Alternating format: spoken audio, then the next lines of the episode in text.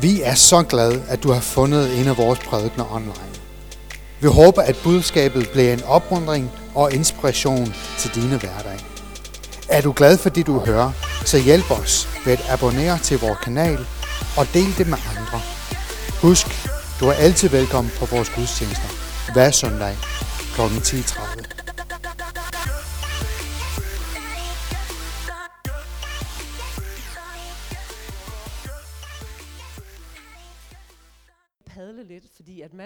fra at være lovsangsleder til at være prædikant nu. Men i mellemtiden så vil jeg også gerne øh, præsentere lidt om, hvem Matt han er. For dem, der ikke ved det, så er Matt faktisk præst her i kirken. Og hvis man undrer sig over, hvorfor skal man så have optagelsestilladelse for at være præst her i kirken? Øh, For Mats vedkommende, der skyldes det, at han øh, kom hertil for efterhånden en del år siden fra Wales. Og øh, det er vi rigtig, rigtig glade for. Jeg stod her for 14 dage siden og sagde, at her er en fra Wales, han har fire børn osv. Og det kan jeg gøre igen, fordi dem har vi flere af. Så Matt er gift med Lena, og de har fire skønne børn. Og øh, vi glæder os rigtig meget til at høre, hvad du har til os i dag. Jeg ved, at Matt han er en rigtig people's person. Han har stor omsorg for den enkelte af os, og det er en fornøjelse at være en del af en kirke, der har sådan en præst. Tak for det, Jytte.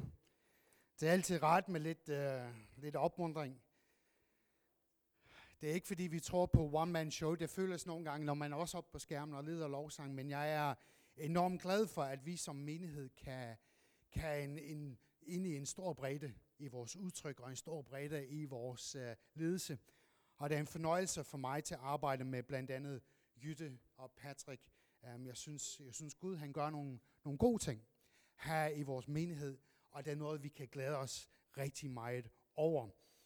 Jeg vil også gerne lige ekko det, som Jytte sagde. Er du her for første gang? Tak for det. Dejligt, at du er her. Giv os lige mulighed bagefter til at komme og hilse på dig, og lige øh, sørge for, at du får en ordentlig kop kaffe. Um, det vil vi gerne kunne.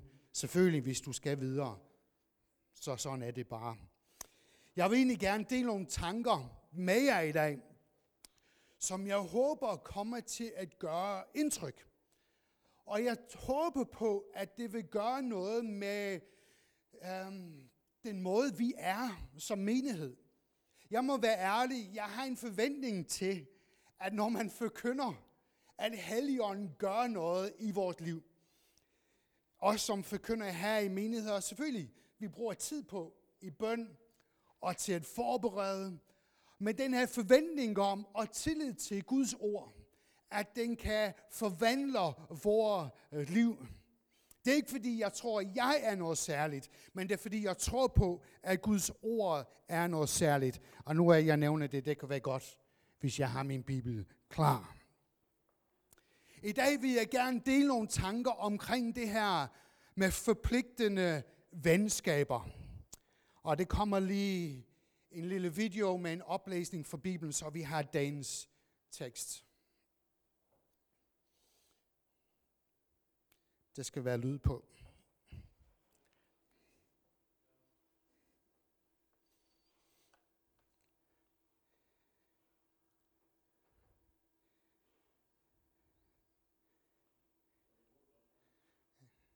Den er gået i stå, Jan. Er det videoen, eller er det...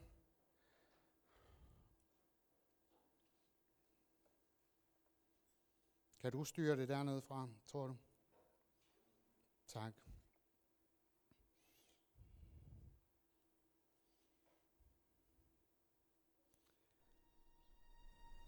En dag, da Jesus var i færd med at undervise, sad der mange farisæere og skriftlærte blandt tilhørende.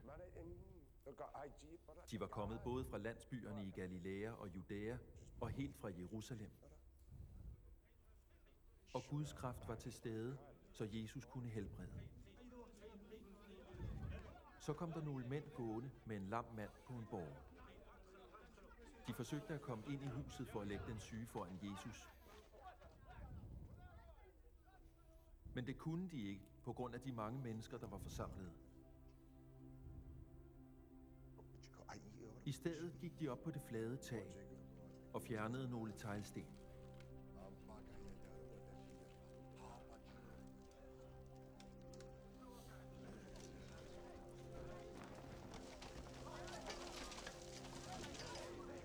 Sænkede borgen med den syge mand ned. Lige foran Jesus.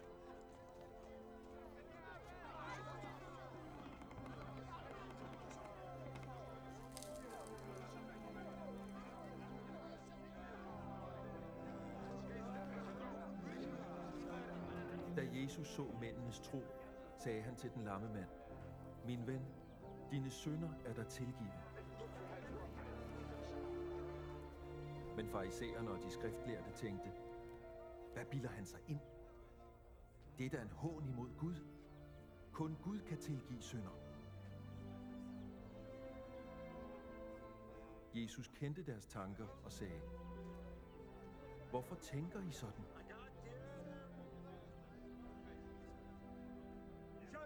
Hvad er lettest at sige? Dine synder er tilgivet, eller rejs dig op og gå?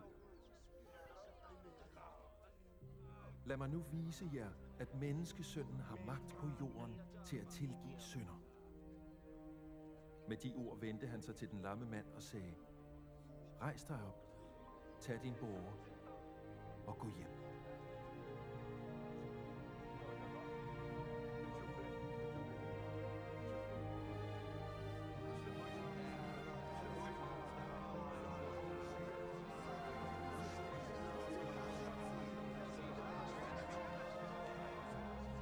Straks rejste manden sig for øjnene af dem, tog sin borger og gik hjem, alt imens han lovpriste Gud. Alle de tilstedeværende var ude af sig selv af begejstring og ærefrygt. De priste Gud og sagde, vi har set de utroligste ting i dag. Forpligtende venskaber. I dag jeg vil gerne de tanker omkring forpligtende venskaber, som hjælper os komme til mødet med Jesus. Jesus er den, der gør forskellen. I har ikke brug for et møde med en sød prædikant fra Wales. I har brug for at møde Jesus. Det er dejligt, når jeg kommer til kirken, og jeg kan møde alle jer, og jeres skønne ansigter, og jeres dejlige smil, og jeres varme hjerter. Det er så skønt. Men jeg kommer, fordi jeg vil også have et møde med Jesus. Det er mødet med Jesus, som er afgørende, og det er mødet med Jesus, som gør forskellen. Amen. Jeg håber, I er enige, men I ser nogenlunde lidt tvivlsom. Det er mødet med Jesus, som gør forskellen i et menneskes liv. Jeg tror på mirakler. Jeg tror på mirakler, og jeg længes efter at se flere mirakler. Jeg længes efter at se en lam få muligheden til at gå. Per Hylgaard, en præst, evangelist op fra Nordjylland af, som kommer og taler her i menigheden i november, har lige været over i Mexico. Og han vidner om den ene mirakel efter den anden. De blind, de kan se. De døve, de kommer til at høre. Folk, der bliver oprejst fra en rullestol. Altså, hvor miraklerne sker. Jeg tror på mirakler. Og jeg vil altid, hvis jeg har mulighed for det, eller bliver spurgt om det, stå sammen i bøn for Guds mirakuløse indgreb i menneskets liv. Ligesom vi ser her. En mand, som er lam, kommer til Jesus, og Jesus griber ind, og han får mulighed til at kunne gå igen. Vi skal også huske, at den største mirakel nogensinde, som nogen af os kan nogensinde opleve, det er, at vores relation til vores far bliver genoprettet. Jesus døde og opstandelsen på korset, for at vi mennesker kan komme ind i den relation, vi er blevet skabt til, er den største og mest spektakulært, Jesus nogensinde har gjort.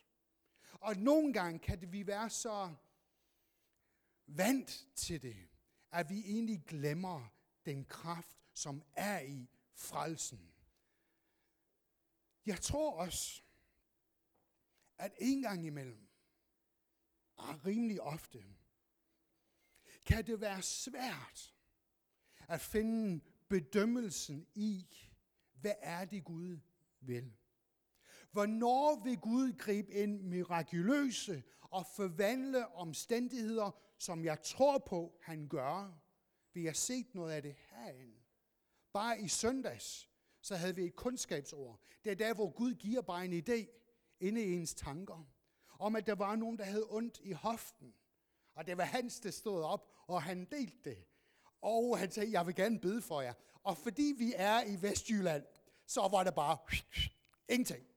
Ingen respons fra nogen af jer derude. Stakkels Hans står her og tænker, nå okay, jeg er helt gal på den. Efter gudstjenesten, så kommer to frem, siger, vi har ondt i hoften. Jeg har i hvert fald hørt fra den ene, at efter vedkommende blev bedt for, at den smerte var væsentligt, væsentligt bedre, og hoften var væsentligt bedre. Tak Gud. Gud griber ind. Men, hvad, når, hvad sker der, når Gud ikke griber ind? På den måde, vi vil. Når vi som mennesker har et hjerte, et længsel om, at vores elskede, dem vi har nær, bliver helbredt, og det ikke sker. Hvad sker det, når vores tro er udfordret? Fordi vi har en forventning til, at Gud griber ind, og når han ikke griber ind på den måde, vi synes, så er vi, kommer vi i et dilemma eller et krise i vores tro. Og nogen kan sige, jamen man skal bare have tro nok. Tro så størrelse som en sindumsfrø, frø, siger Jesus. Så kan du sige, det er den her bjerg ude i havet med dig. Altså det er ikke så stort. Og nogle gange udfordrer Jesus mennesker om deres tro. Men jeg tror, at Gud er så meget mere nådig, end, end vi er. Og den her, hvor jeg skal gøre noget for at fortjene Guds indgreb i mit liv, er så forkert, som det kan være. Det er et gammelt testament. Det er loven. Jeg skal gøre, jeg skal præstere, jeg skal en hel masse. Så vil Gud synes, jeg er god nok til at gribe ind. Den er farligt grundlag at være på. Gud, han sidder på tronen, og han styrer. Og han gør det, han vil gøre. Og han beder også om at være i partnerskab med ham. Og jeg synes, vi skal hele tiden blive ved med at prøve, og blive ved med, ske din vilje. Må det ske i vores liv. Men hvad med, når det ikke sker? Nogle gange de der proklamationer, det bliver ikke andet end klichéer. Og det bliver ikke andet end fordømmelse for mennesker, som ikke oplever, at Gud griber ind mirakuløst. Ved den kan vi være mennesker, som både bærer hinanden frem til Jesus med en forventning om det mirakuløse, men også med en forventning om, at Gud er sammen med os, når det mirakel ikke sker. Og når vi skal igennem dydskyggens dal, eller vi skal igennem ørken, eller ligesom Paulus, Gud, vil du ikke fjerne den her tårn i min kød? Og hvad er Guds svar til ham? Nej, min nåde er der nok. Hvad med de gange, hvor vi skal igennem det, som er smertefuldt, og det, som går ondt i livet? En skilsmisse. At man mistede en, man elsker. At man mistede arbejdet. At der er konflikt i, i familien. At man oplever sygdom, hvor det ikke sker mirakel. Ved den kan vi også være trosfyldte venner og vandre igennem livet med hinanden forpligtende venskaber, og ikke kun når det spektakulært skal ske, men også når der er tvivl, og det går ondt, og livet er svært. Den her mand, han var lammet. Han kunne ikke gå. Det kan være andre ting, som vi møder i vores hverdag, som gør os lammet. Som gør, at vi har brug for hjælp til at komme til Jesus. At vi har brug for de her venskaber, fællesskaber, kærlighed til hinanden, som kan bære hinanden frem til Jesus. Hvorfor? Fordi det er Jesus, det gør forskellen. Om det er Jesus, det gør forskellen med mirakel, eller det er Jesus, det gør forskel ved at give os hans nåde hver eneste dag, så er det Jesus, det gør forskellen. Venskab. Jeg læste i Kristi Dagbladet, at Statistikkerne viser, at i dag så er folk mere og mere ensomme.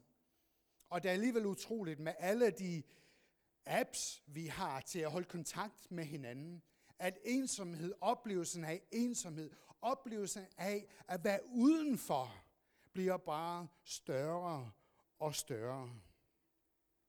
Folk ikke nødvendigvis gifte sig så hurtigt, som de gjorde. Ægteskaber holder måske ikke, eller forholdene holder sig ikke nødvendigvis så lang tid, som de gjorde. Det kan være svært at finde en partner, eller man vælger, at man vil gerne være alene. Hver syvende mellem 30 og 49 bor alene. Og ønsket om større venskab eller flere relationer bliver væsentligt mere vigtigt for danskerne i dag. 1. Korintherbrev 15, 33, så står der, dårlig selskab udlægger det bedste moral. Dårlig selskab udlægger den bedste moral. Og jeg tror, at den modsat er også gældende. At hvis man er i selskab med gode mennesker, at det gør noget godt for os. Det giver os et liv, som er værd at efterligne og leve efter. Og rigtige venner, de kan være svært at finde. De kan være sjældne. Det, de der venskaber, hvor, det, hvor man oplever et, et, en connection, man oplever en forbindelse, man oplever, at de er der for en igennem livet, om det går godt eller går skidt. Rigtig igen venskaber, gode venskaber, de tager tid. Lena og jeg, vi flyttede til Esbjerg for syv år siden, og man møder rigtig mange søde mennesker, ret mennesker, som man vil gerne bruge tid sammen med. Men det tager tid til at pleje og dyrke og, og få skabt de der relationer. Og nogle gange vi kan have så travlt med at være kirke, så travlt med at gøre alle aktiviteter, travlt med at proppe alt muligt ind i et program, at vi er egentlig for travlt til at dyrke vigtige, forpligtende venskaber. Ham der er den flotte filosof Aristoteles, han siger det her om venskaber. Jeg vil gerne kunne skifte igen, Jan, hvis det er muligt. Jeg kan ikke. Hvis du kan tage den næste. Tak. Han siger om venskaber, han øh, kom frem til, at der er tre typer venskaber. Nytte venskaber. Og han siger, at de er det mest kortvarige venskaber, man kan finde. Det er, at man er venner med hinanden, så længe som man, de, den anden person nytter noget. Så længe som man kan bruge dem til et eller andet. Uh, man vil altid gerne have en håndværker som ven, ikke? Så kan de lige komme hjem og, og, og hjælpe lidt med i huset. Men når opgaven er slut, så er det ikke så meget mere til nytte. Det lyder koldt, og det er ikke det, jeg mener, men det er det, som han er ind på.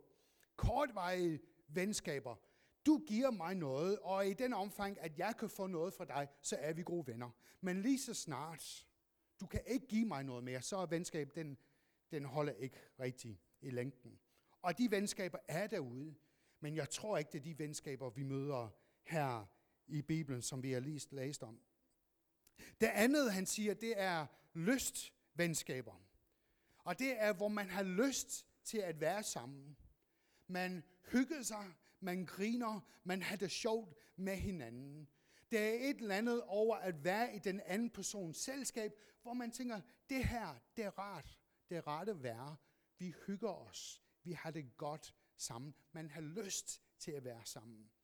Jeg ved fra andre kirker, selvfølgelig ikke fra den her kirke, men andre kirker, hvor jeg har været præst, at nogle gange, der er folk, der siger, ja, man er sammen mere ud af pligt, end man er sammen ud af lyst.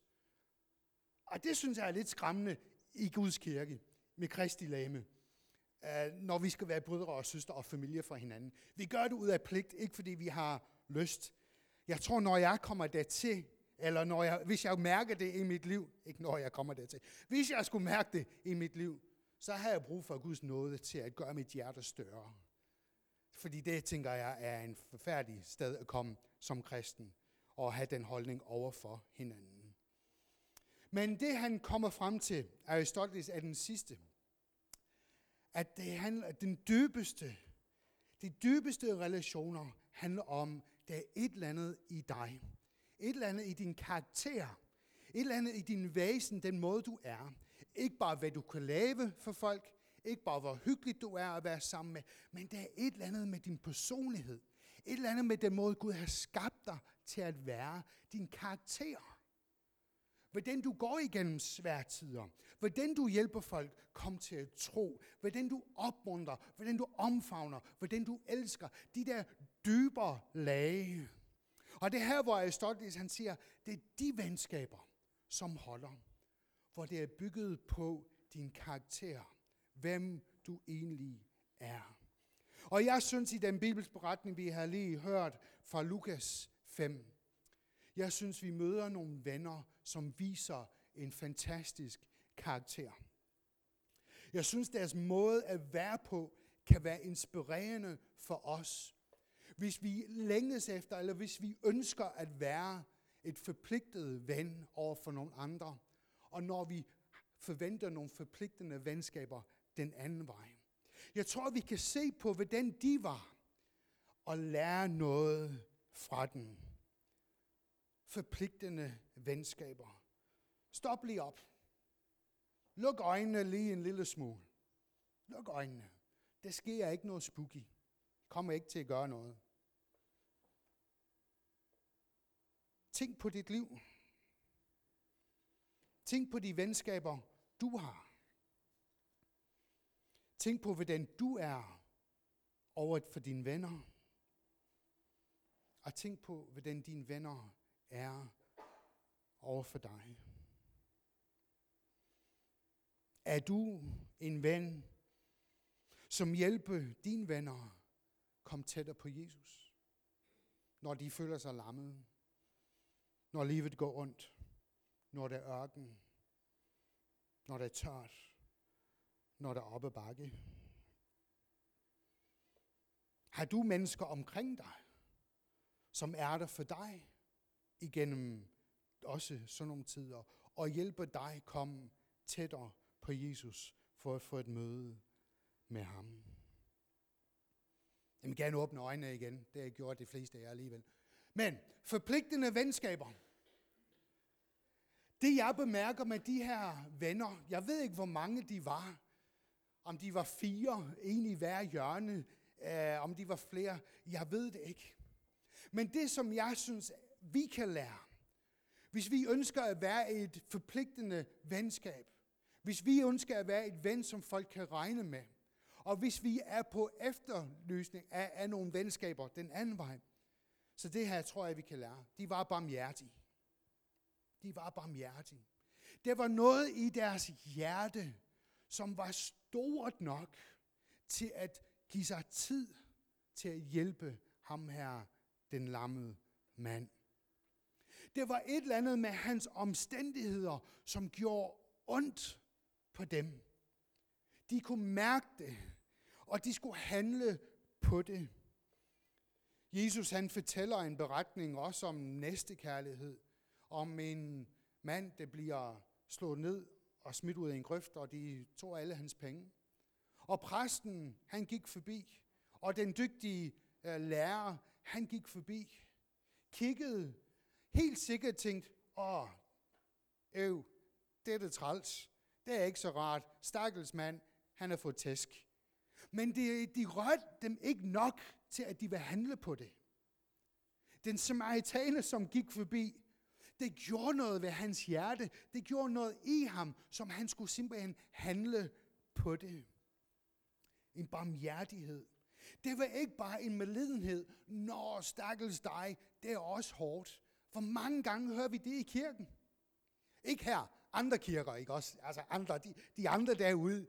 Men for mange gange hører man også i livet, når stakkels dig, og hvor det ondt, hvor det synd for dig. Og så ikke mere. Et barmhjertighed. Det er der, hvor vi har medlidenhed, men det kommer også ud i handling. Det her vil jeg gerne gøre noget ved. Og jeg håber på, at i min, i den, det jeg handler på, at du vil opleve, at Gud er der. han elsker dig, og at du vil møde ham. Og måske vil han forvandle dit liv mirakuløst, men måske vil han give dig noget hver dag. Og om det er en lang proces, så går jeg sammen med dig. Hvorfor? Fordi mit hjerte er nord, stort nok til at kunne rumme dig. Mere end bare medfølelse. Mere end bare medlidenhed. Noget, det kommer ud i handling. Hvis vi ønsker at være i en forpligtende venskab med andre mennesker, og ønsker at have de forpligtende venskaber til os, må vi være mennesker, som er barmhjertige. Barmhjertighed, det betyder nogle gange, at vi skal tage tid uden for vores travlt program. Det betyder nogle gange, at vores hænder kommer til at blive beskidt. Det kan godt være at nogle gange, at det kommer til at føle alt for meget i vores tanker og i vores følelser. Det kan godt være, at for at udvise barmhjertighed, at vi skal prioritere en gang imellem anderledes. Vi skal tilsidesætte vores selv en lille smule, for at kunne være noget for andre. Jeg ved godt, at der er også en far der. Og man kan komme helt ud i den egen grøft, som Andreas sætter, man er ikke i stand til. Altså, man har for travlt ved at sørge for, at alle andre har det godt, at man glemmer sig selv. Det er ikke det, jeg mener. Men jeg mener, Lad os komme væk fra de der kristne klichéer. Jeg beder for dig. Gud velsigner dig. Og så gør vi alligevel ikke det. Men nu har vi fået det sagt. Vi har vist vores hellige side frem. Men vores hænder, de er så rene, som de var, før vi mødte dem. Og jeg tror, hvis vi som kristne vil gerne ses som mere end bare de mennesker, som er imod alt, så har vi brug for at kunne handle med medlidenhed og barmhjertighed over for, for andre mennesker. At når vi møder mennesker, som er såret, og hvor livet har været ondt på dem, at vi kan rumme dem, og at vi kan elske dem.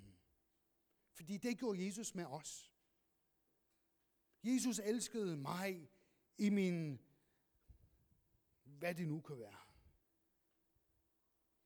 Det næste, jeg lægger mærke til med de her venner, som bare deres ven frem til Jesus, og undskyld, at I kan ikke se det så tydeligt derop, men de havde mod. De havde mod. Og med den her mod, de havde, så var de ustoppelige. Der var intet, som består imod dem og deres ønske om, at deres ven skulle møde Jesus. De vælger at lave et borg, sæt ham på det, og så bare bær ham hen til der, hvor Jesus er. Jeg ved ikke, om det var sådan, men jeg forestiller mig, at de overreligiøse, farisæerne, sadusæerne, de kloge, de dygtige, de rige, de fine, de havde de gode pladser i huset. Det var dem, der sad op på de første række. I ved godt, det er her, hvor de gode pladser er, ikke? Næste gang jeg som kommer regelmæssigt kommer til gudstjeneste. Det er her, hvor de gode pladser er. At de sidder der og er klar til at lytte til Jesus. De fine, de fromme, de religiøse. Som alligevel ikke var åben for at høre eller møde Jesus. De var der bare for at fange ham i noget, han sagde forkert. De var der bare for at kritisere. De var der bare for at sørge for, at han underviste nu ordentligt. Og det gjorde han alligevel ikke inden for deres mening. At han kunne tilgive søn, det var vanvittigt provokerende for sadducerne og farisæerne. Men fordi det er alle de her mennesker, som vil måske kan møde Jesus. Måske har de hørt om miraklerne. Måske har de hørt, hvad han kunne gøre, og hvad han underviser i. Proppet fuldt med mennesker. Men det er ikke sådan, at de sagde, nej, nej, nej, nej, nej, nej. Ved du hvad? Vi, vi venter lige til det lidt mere praktisk. Vi venter lige til, der er ikke så mange mennesker. Vi venter lige til, timing er perfekt, og så vil vi tage vores ven hen til Jesus. Nej, de har sat sig for, og de har besluttet sig for, vi vil være venner, det bærer vores ven til Jesus. Jeg kunne forestille mig, at når man kommet derhen, hvis det var mig, og måske hvis det var dig, jeg kunne finde på alle mulige undskyldninger for, hvorfor vi skulle ikke lige gøre det i dag. Jeg kunne forestille mig, at det, det, der ene af vennerne sagde, ved du hvad, vi går bare op på taget. Og så laver vi et hul. Og så sænker vi ham ned igennem hullet. Jeg ville have stoppet op og sagde, ah, er det nu fornuftigt? Er det nu det rigtige tid? Hvad nu, hvis vi forstyrrer? Og hvad nu, hvis Jesus bliver lidt vred, fordi han er i gang med undervisning, og nu larmer vi helt vildt? Jeg kan finde på alle mulige undskyldninger for, hvorfor jeg ikke skulle gøre det. Og det kunne være bedre, hvis jeg gjorde det på et andet tidspunkt. Kender I også det? Oplever, at Gud siger noget til dit hjerte. Gå hen og, gå hen og sig hej til den person. Gå hen og, og køb det her til den menneske. Prøv, prøv at give dem en knus. Prøv at spørge, hvordan det går. Prøv at lave aftensmad til dem en dag. Ah, det kan være alle mulige årsager til, at vi ikke gør det. Fordi det er til ulejlighed. Men de havde mod på det. Fordi det var vigtigst for dem var, at deres ven mødte Jesus. Det var ikke alle de der udfordringer, som stod i vejen for den. Og jeg tror, at noget med tro, den her lille sennepsfrø, at noget med tro er, jeg kan se omstændighederne er imod mig lige nu, men jeg tager en skridt længere frem alligevel. Jeg kan se, at det her bliver svært, men jeg tager en skridt længere frem alligevel. Jeg kan se, at der er nogen, der vil ikke synes så godt om det, men i tro, så tager jeg en lille skridt frem alligevel. Fordi vi har den overbevisning om, at det er mødet med Jesus, som er afgørende. Og, og når man er lam, fysisk lammet, min egen far, han er lam, kan ingenting selv. Vi skal gøre alt for ham. Min mor gør alt for ham. Og er man lammet af livet, hvad det nu kunne være, så noget, som er virkelig svært, er at tage de der troskridt. Måske har man ikke evnet til at gøre det. Måske er man i tvivl. Måske har man ikke underskud. Måske er man så slået ned og slået ud, at man kan ikke rejse sig op selv for at komme net tæt på Jesus. Og det er derfor, man har brug for venskaber, som siger, jeg ved det godt. Jeg er der, og vi gør det sammen. Sammen med dig. Jeg lægger mit skulder til, jeg lægger min energi, jeg lægger mit styrke til, og så sammen kan vi tage et skridt tættere på Jesus. Hvorfor? Fordi det er Jesus, det gør forskellen. Tro og handling. Det er et eller andet, siger Hebræerne brev, at troen, det er det, det glæder faderen. Troen glæder vor himmelske far.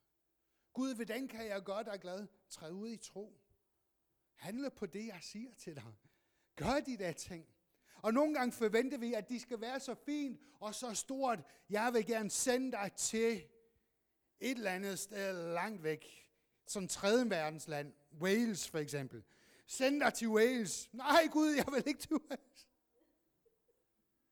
Fra Wales til Danmark.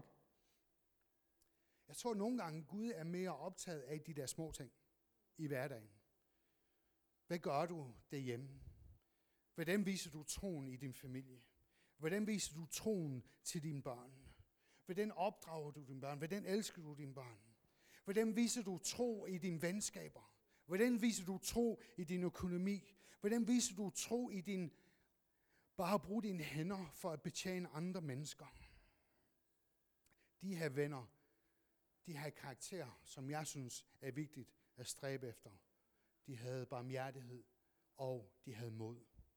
Og den sidste, som jeg synes, vi kan se fra de her gutter, var, at de var vedholdende. De vidste, at Jesus var svaret, og de blev ved. De blev ved, og de blev ved, og de blev ved.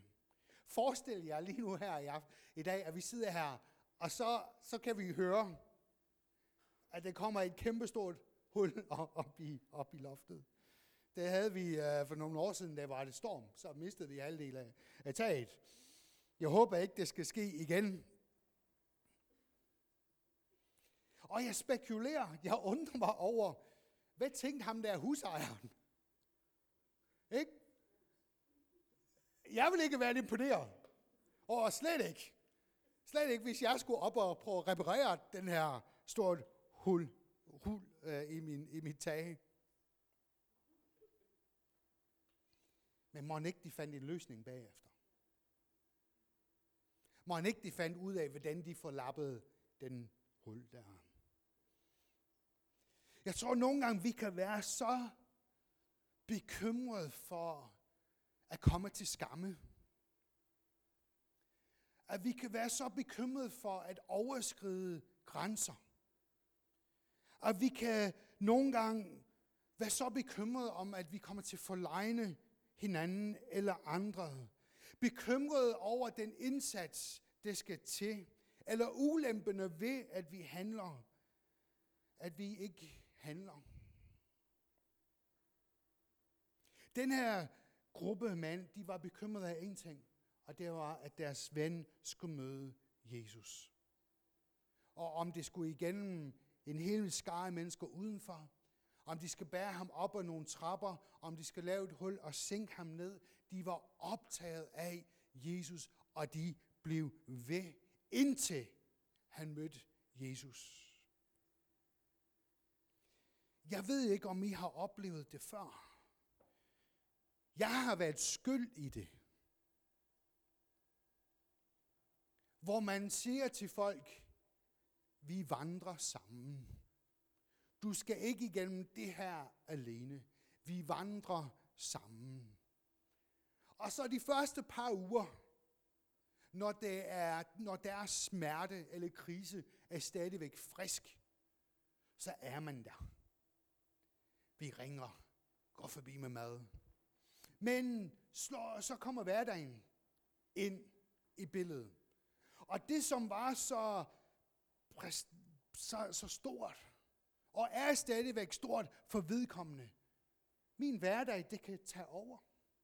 Og jeg har været skyld i de helt store armbevægelser. Vi vandrer sammen. Du går ikke alene. Jeg er sammen med dig. Men når hverdagen står til, så, så er jeg ikke altid så tilgængelig, som jeg proklamerer, jeg vil være. Måske er jeg den eneste, der har gjort sådan. Jeg ved godt, det er ondt. Det er, det er ikke rart at tænke sådan. Heldigvis behøver vi ikke at gå igennem alting alene. Og heldigvis, så er man ikke kun én, der kan vandre. Men i Guds visdom, så besluttede han sig for, at kirken skulle være ligesom et familie. Og der er det ikke kun én, der siger, jeg vandrer sammen med dig. Og så skal omprioritere alt for at kunne hjælpe den anden, fordi det kan man ikke. Vi skal finde balance. Men heldigvis er vi 30-40 medlemmer her i menigheden. Så heldigvis kan man være flere om opgaven i at bære hinanden frem. Nytestamentet, det fleste af brevet er skrevet til flertal. Skrevet til menighederne. Skrevet til mange mennesker og løfterne er fælles. Så det her med at, at være for sig selv, eller kun gøre ting selv, det går lidt imod det billeder, vi får i det nye testament, hvor man skal stå sammen som en familie. Og hvordan kan man blive ved? Hvordan kan man blive vedholdende i opgaven at være til støtte og glade og hjælp for hinanden? Det kan vi ved, at vi står sammen, flere af os, om det samme opgave. Paulus han skrev, at nogen det så, det andet andre, det gav frøen og noget vand, og det andre som høstede. Vigtigheden, at man er flere med omkring opgaven. Opgaven om hvad? Opgaven om at bære hinanden frem til Jesus. Forpligtende venskaber. Har du nogen? Har du de venskaber, som, hvor du kan gå hen midt i en krise, hvor du føler dig lammet af livets omstændigheder? Er der mennesker, der vil komme til dig, for at få støtte og få hjælp, når de går igennem er lammet af livets smerte og krise. Det kræver et udvidelse af vores hjerte. Det kræver et guddommeligt indgreb med kærlighed. Det kræver, at vi udvider vores teltpæl. Patrick han prædikede om Jabas, Jabas bønnen for nogle uger siden. Og udvidelsen af, af vores område, det er rigtig fint, når vi tænker, jeg får mere. Jeg udvider min teltpæl, jeg udvider min område, så får jeg mere. Mega dejligt, det vil vi alle sammen gerne gøre. Men hvad hvis den der udvidelse er, for at flere kan finde ly i din område? At en udvidelse er, så at der kan være plads til flere. Plads til, at andre mennesker kan få opmuntring og støtte og glæde af, fordi de er i relation ved dig. Jeg ved godt i dag, den er, jeg, jeg ved godt i dag, den er lidt udfordrende. Jeg ved godt, den er lidt hård. Men det er med et ønske om, at vi som menighed kan være en familie, som hjælper hinanden, og som er der for hinanden. Ikke kun i det spektakulært, men også igennem livets krise, at vi bærer hinanden frem til Jesus. Vil I ikke være sød og lige rejse jer op?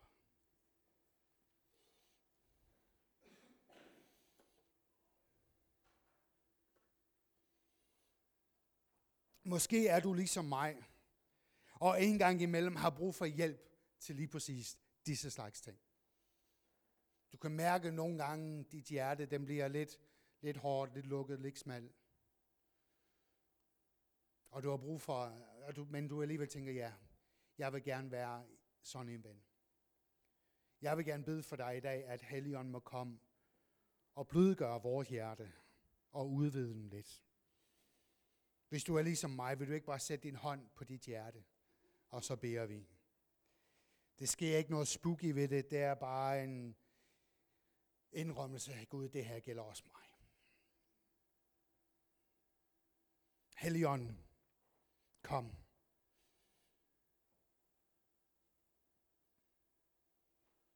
Du kender vores hjerte. Du ved, når tingene er svært.